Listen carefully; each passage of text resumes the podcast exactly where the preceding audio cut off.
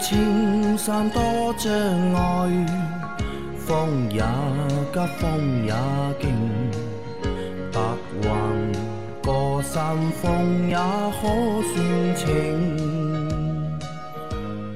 莫说水中养车修车乐趣多，开车用车没烦恼。大家好，欢迎收听老秦汽修杂谈，我是老秦。大家好，我是老秦的小工杨磊啊。新的一周又开始了，的节目又重新开始更新。那我们现在来回答上个星期收到的问题啊。第一条是，今天称秦大师为修车老司机，不知道是否妥当。现在各领域的老将精英都用老司机来形容，而我真正开了二十八年的安全驾驶经验的本行老司机，其实对修车也只是懂个凤毛麟角。也上个问题吧，空调冷冻油需要加注过多，会不会像发动机一样造成运转阻力增大？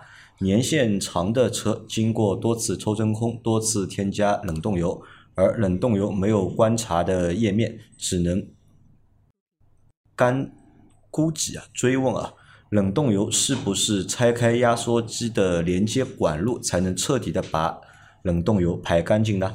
在汽车使用的油液中，觉得冷冻油是最贵的油了吧？四百呃四十 CC 容量的，居然售价七十七元，换算约大约一升一千九百二十五元。要是新车空调也像发动机一样定期保养、定期更换冷冻油，是不是压缩机也可以随车开到二十年、几十万公里都不会坏呢？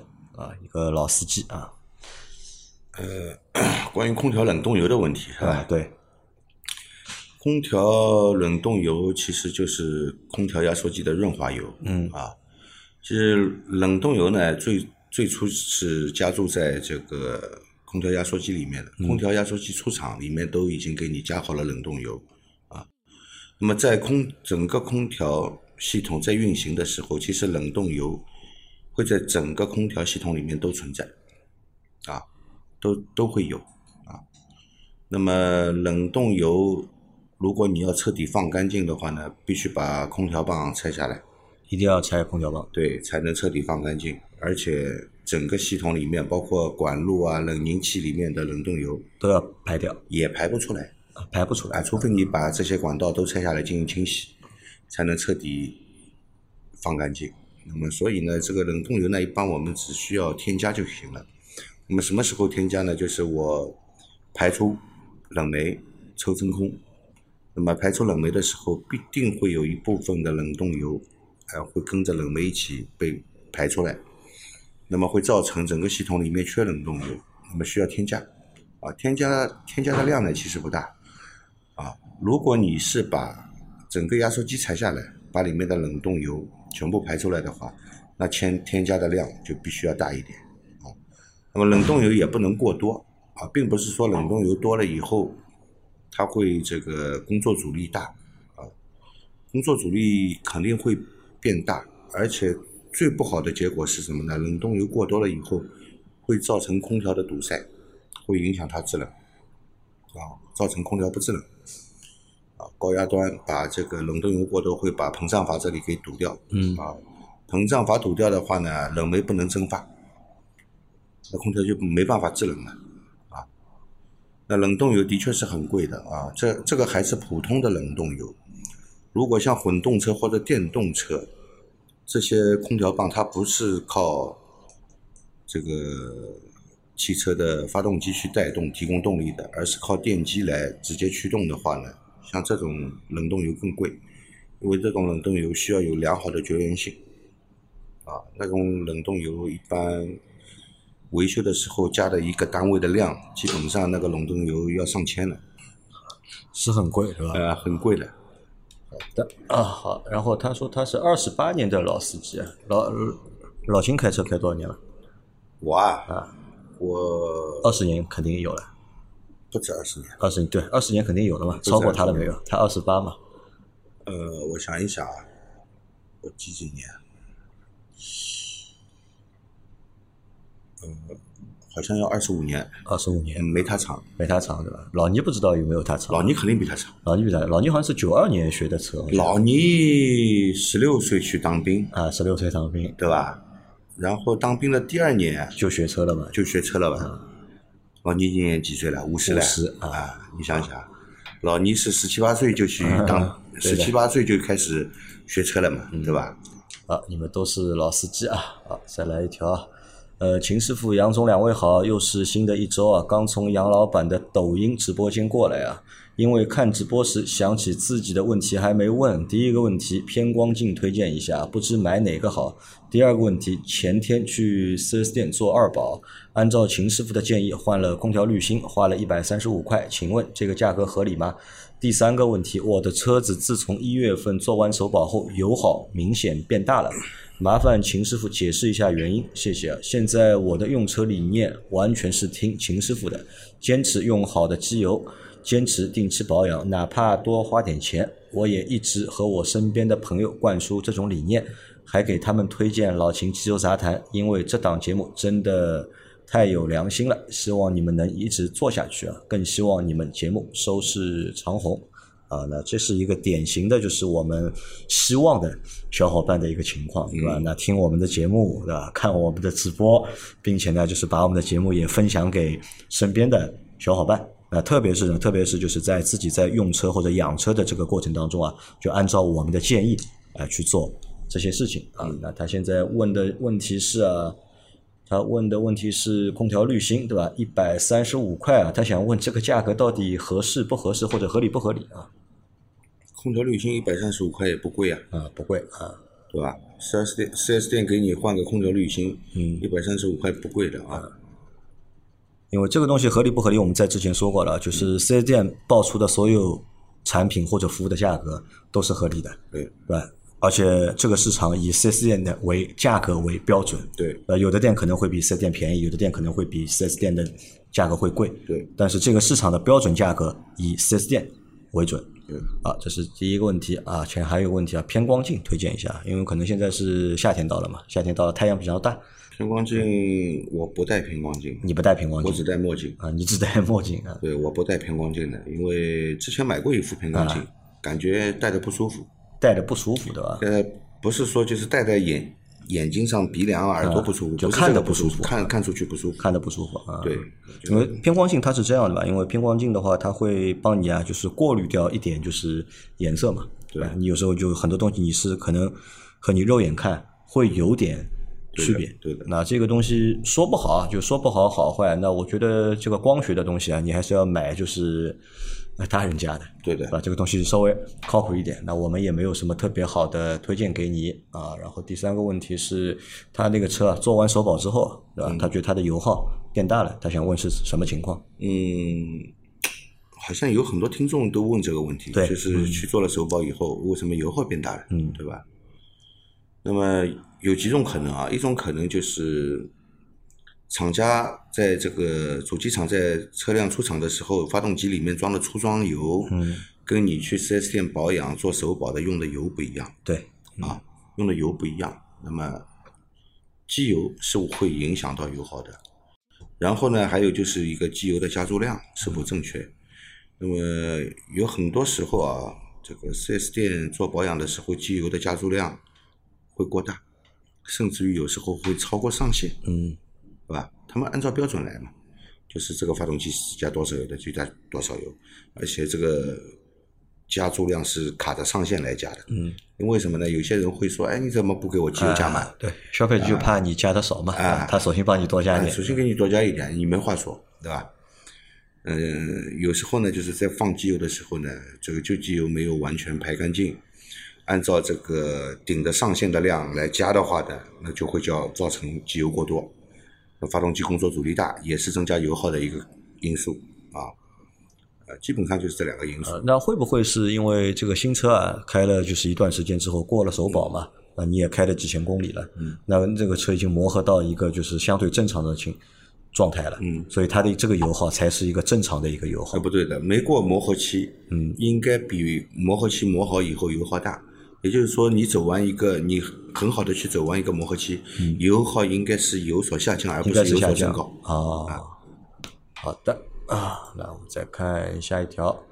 呃，我来贡献问题啊，想问问两位大神有没有了解汽车的各种悬挂结构造价大概相差多少？例如麦弗逊前悬比双叉臂前悬造价便宜多少？多连杆比扭力梁贵多少？因为我很好奇，前五六年的时候，我看国产车卖十来万的都挺多前双叉臂的车型，现在基本都不使用了，除了那些贵的和运动款的车型。就像上一代的广汽传祺用的是阿尔法罗密欧的底盘，应该是好底盘，前后都双叉臂啊。但最新这一代就不用了，是成本太高，还是厂家偷工偷工减料了？呃，麦弗逊悬挂呢，大家都知道啊，麦弗逊悬挂肯定是这么多的悬挂方式里面，系统悬挂系统这个方式里面，它是比较便宜的一种呃，而且也是用的最多的一种。啊。为什么用的最多？因为它成本低，对，对吧？厂家都愿意这样去使用这样的一个悬挂方式，对吧？能降低生产成本，降低生产成本嘛，那个车辆售价也会低，嗯，市场更容易接受，对吧？那么双叉臂呢？双叉臂有什么好处呢？双叉臂能提高车辆行驶的稳定性，保证轮胎相对来说是垂直于路面的。那么轮胎能够很好的垂直于路面的话呢，那么轮胎就能提供一个良好的抓地性。嗯，那么同样的轮胎，呃，不同的悬挂方式啊，得到的轮胎的抓地性是不一样的。那么当然是轮胎的抓地性越好，车辆行驶越稳定，嗯，对吧？那么缺点呢，双叉臂造价高嘛。造价高，啊，啊，造价高，包括那个，包括那个他说的那个多连杆和扭力梁，扭力梁嘛就俗称板悬嘛，嗯，对，对吧？最简单的一个结构嘛，对吧？成本肯定是最低的。那么多连杆呢，与它也是为了保证一个后轮的一个对地面的角度，对吧？而且还提高了一个车辆的舒适性，对吧？行驶的稳定性都有提高。但是结构复杂带来的问题是什么呢？造价贵，成本高。然后呢，这个结构越复杂，出问题的概率也越高，对对吧？那维修成本也会高啊。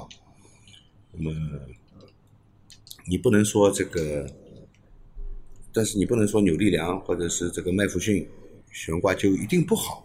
哎，虽然它低成本，在有些车辆表现还是蛮好的，因为车辆你其实是要看它一个整体设计。呃，要调看调教嘛。啊，对吧？要看一个整体设计，看底盘的调教，啊，所以这个低廉的价格的东西得到的效果并不一定很差，嗯，然后造价昂贵的东西得到的效果也并一并不一定像你想象中的这么好。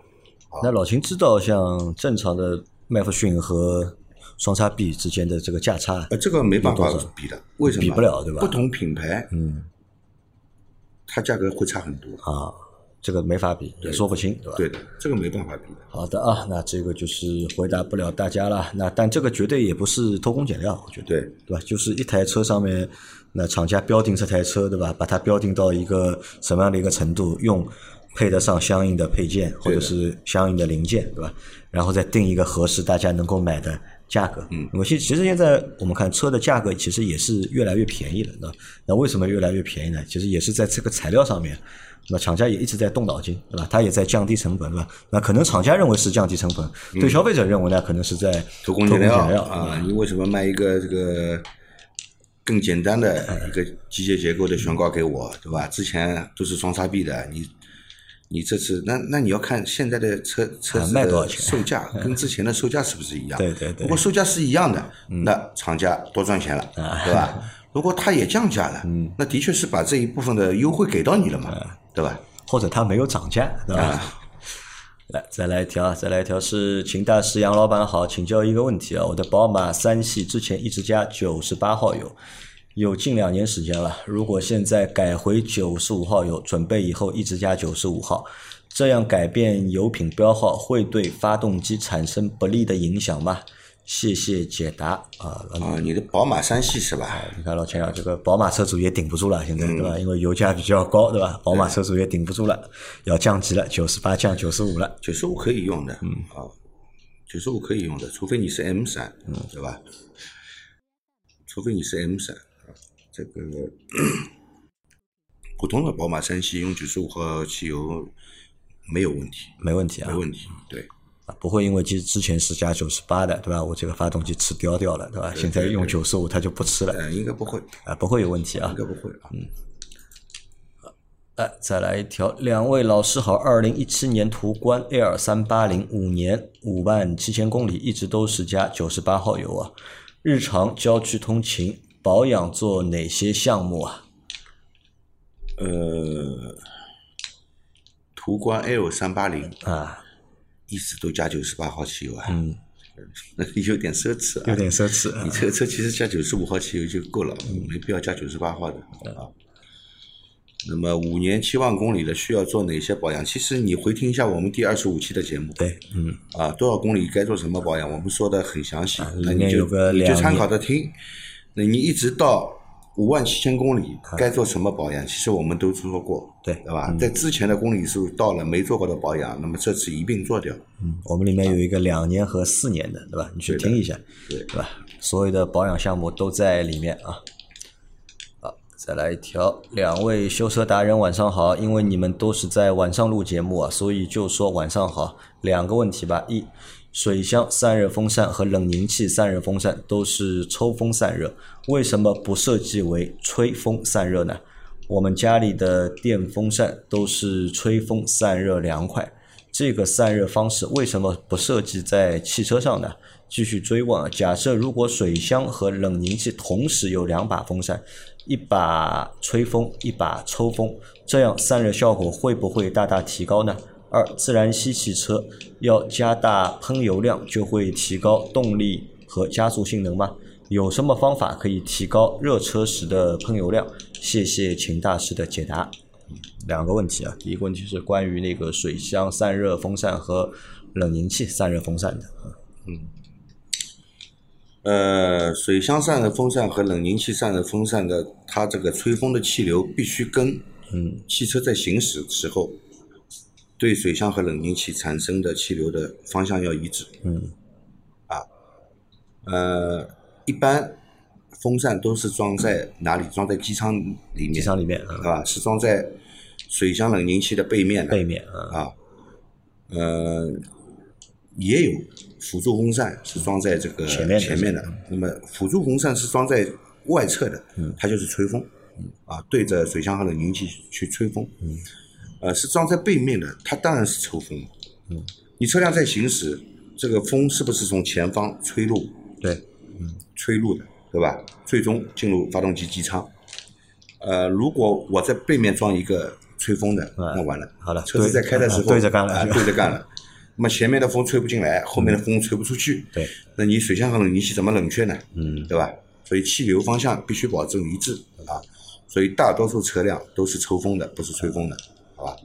好的啊，这是第一个问题啊。第二个问题啊，他想问啊，自然吸气的车啊，要是加大喷油量，就会提高动力和加速性嘛，对吧？有什么办法可以提高热车时的喷油量？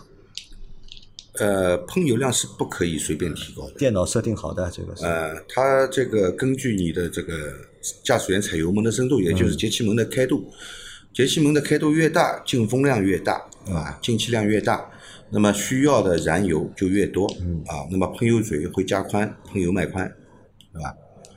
那么如果说你人为的去加大，嗯，有办法的，就是刷电脑版程序嘛，对吧？人为去加大，人为加大了以后会造成什么呢？会造成混合气过浓，对，混合气过浓反而得不到一个更好的动力。为什么？混合气过浓它燃烧不好对，嗯，啊、燃烧不好，燃烧不好的话，它哪来的动力呢？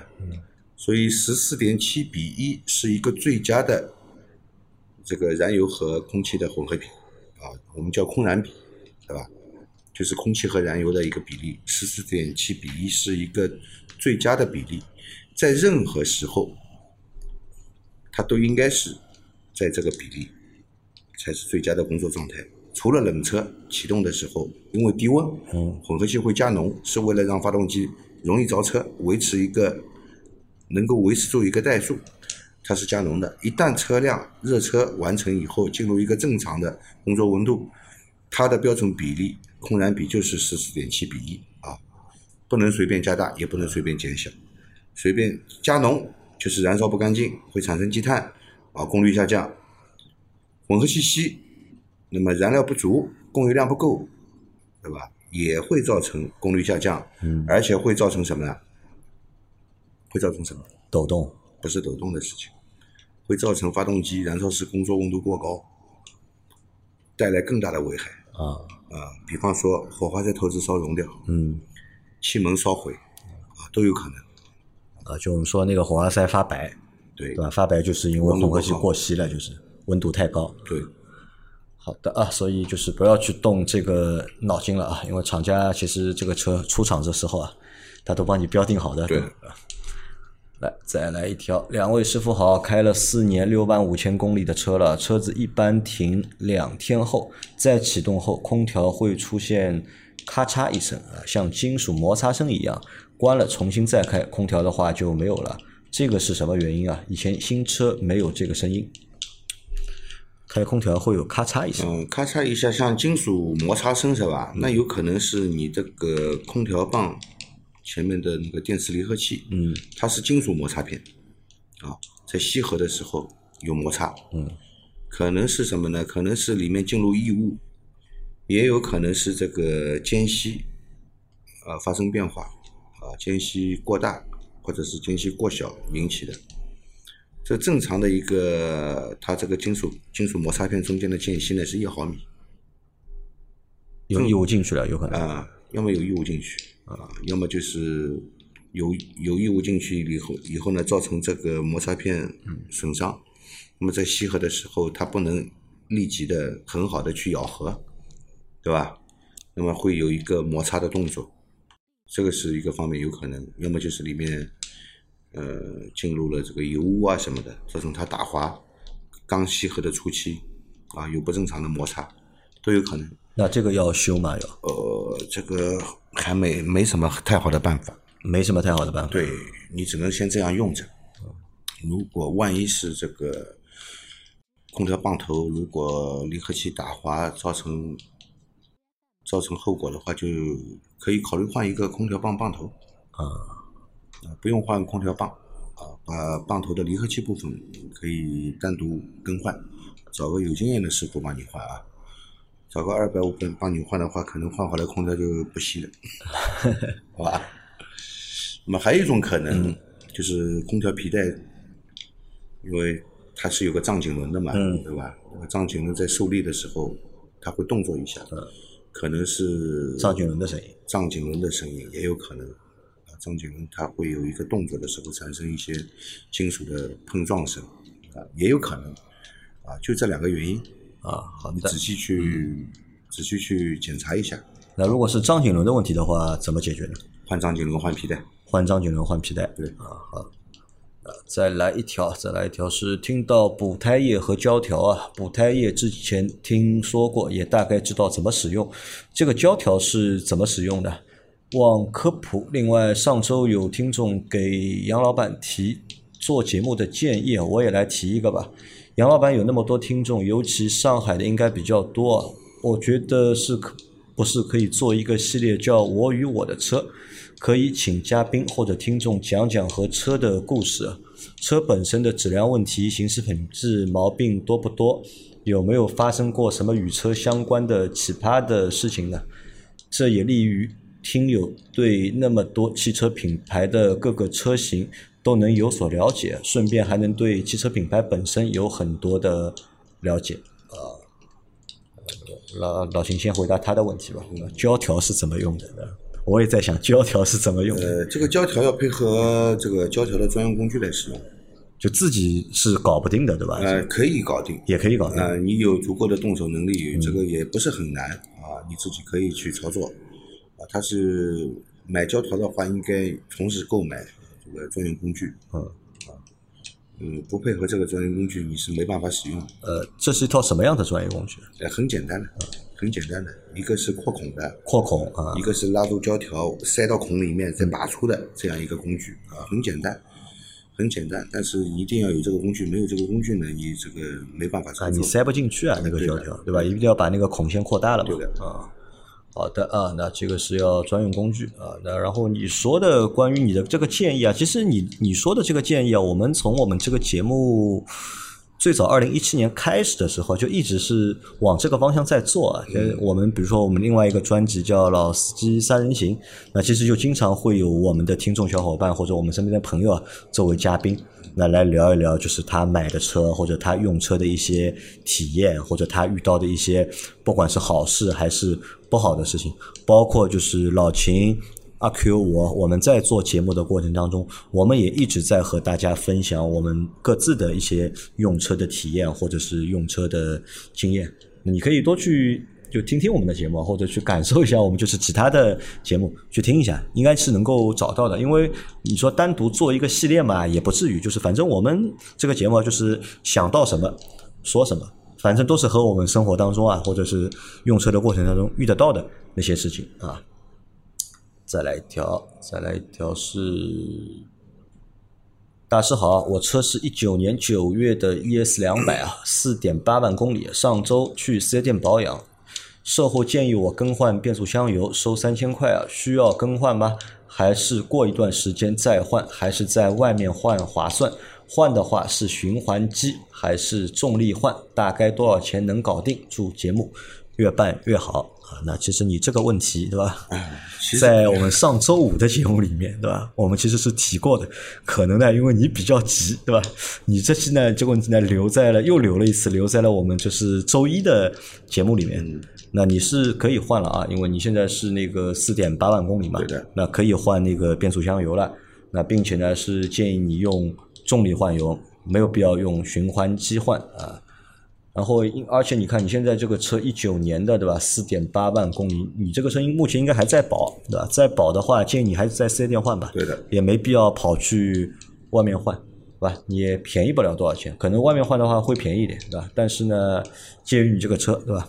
质保期内，就还是在四 S 店换，对吧？这是一方面嘛。二，你想啊，你这个车小保应该都不花钱吧？应该，对吧？对，那么四 S 店总要想办法 你赚一点，你要给他赚点钱的，不让他赚点钱对吧？你们都小保对吧？都在四 S 店做对吧？其他保养都跑去外面做对吧？这个雷克萨斯的这个售后日子不好过啊，啊要会换不好过的。啊，雷克萨斯小保为什么免费，知道吧？是你买车的对时候，含在车价里了嘛？买车的时候你该付的钱都付了已经。呃，一方面是含在车价里，二我我我也和他们打过交道和聊过，他们其实很多车主啊，买雷克萨斯的车主啊，相对来说呢，就是一呢就是收入啊，购买力都蛮强的，对，第二呢，都蛮佛系的，嗯，也都蛮佛系的。那么他们呢，还会有什么？你买完车之后，你第一次去做那个首保啊，他们会推荐那个大周期的那个就是保养套餐给你。嗯比如说他买一个两年的或者四年的，他呢就会把那种就是其他我们说要做的一些，除了就小保之外要做那些东西啊，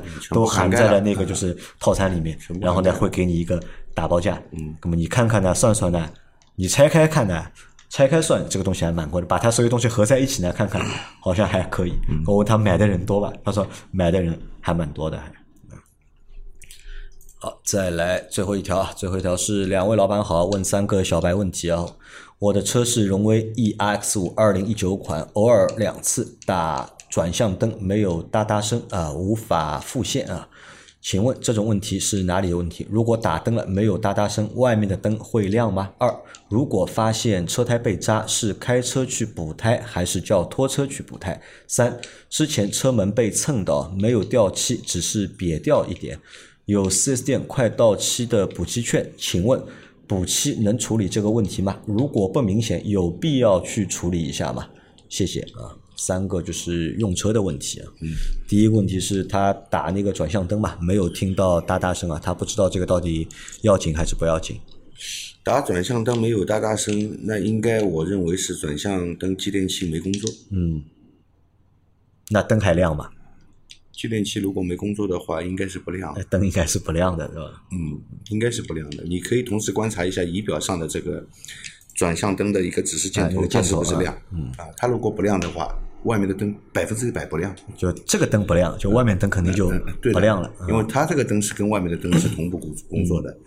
啊，这个哒哒的声音呢是就是那个转向灯继电器在工作的声音，哒哒哒哒。但是有的车好像是特地加了一个这个声音，应该是特地加的，没有，以前的车都是闪光继电器都是闪光继电器啊。在工作，因为我还特地它那个继继电器一直在吸合跳开，所以有声音跳开嘛，所以但这个声声音那么响吗？有哎有这么响，真有那么响？真有这么响。我还以为是这个声音啊，只是去提醒就是驾驶员啊，你转向了之后啊，现在好把那个灯复位。就是给你一个发出大大声的这样一个东西、啊，呃，反正都有，都有都有，好吧？要看具体情况。然后他的第二个问题是啊，如果发现车胎被扎，是开车去补胎，还是叫拖车去补胎？车胎被扎嘛，你看你轮胎里面还有多少胎压呀、扎到什么程度？对？吧？你如果还有个只是缺气不多，嗯那可以行驶的，没问题的。啊，如果你你你说只有零点几公斤，啊，轮胎已经明显扁掉了，啊那个就不行那那就不能开了嘛，再开轮胎坏了，嗯，对吧？关键是扎了以后，你要看你轮胎里面还有多少气压，嗯，啊，你有胎压显示的吧？你可以看得到吧？或者你通通过肉眼来观察，如果你发现你一个轮胎明显已经瘪下去了，对吧？那就不要开了这种情况就不要开了啊，因为你硬开的话，对吧？会对你这个轮毂的伤害会比较大一点。啊，然后他还有问题啊，就是车门被蹭到了，但是没有掉漆啊，就瘪掉了一点，对吧？他想问这个有没有必要去处理？呃，车门扁掉了，虽然没掉漆也难看的呀，那也难看啊。对吧？那车坏了肯定要修的嘛，对吧？车坏了还是去修一下啊！你说四 S 店有这个补漆补漆券的，对吧？也快到期了，嗯，那你就去用啊，呗去，用掉它啊，对吧？你这个不用的话不划算的呀，过期了不是白费了啊，吗他？也不退钱给你嘛。对啊，好，那我们今天的这期节目啊，就先到这里啊。大家有任何关于养车、用车、修车的问题，可以留言在我们节目最新一期的下方，我们会在下周的节目里面一一给大家解答。我们明天再见，拜拜。好的，拜拜，再见。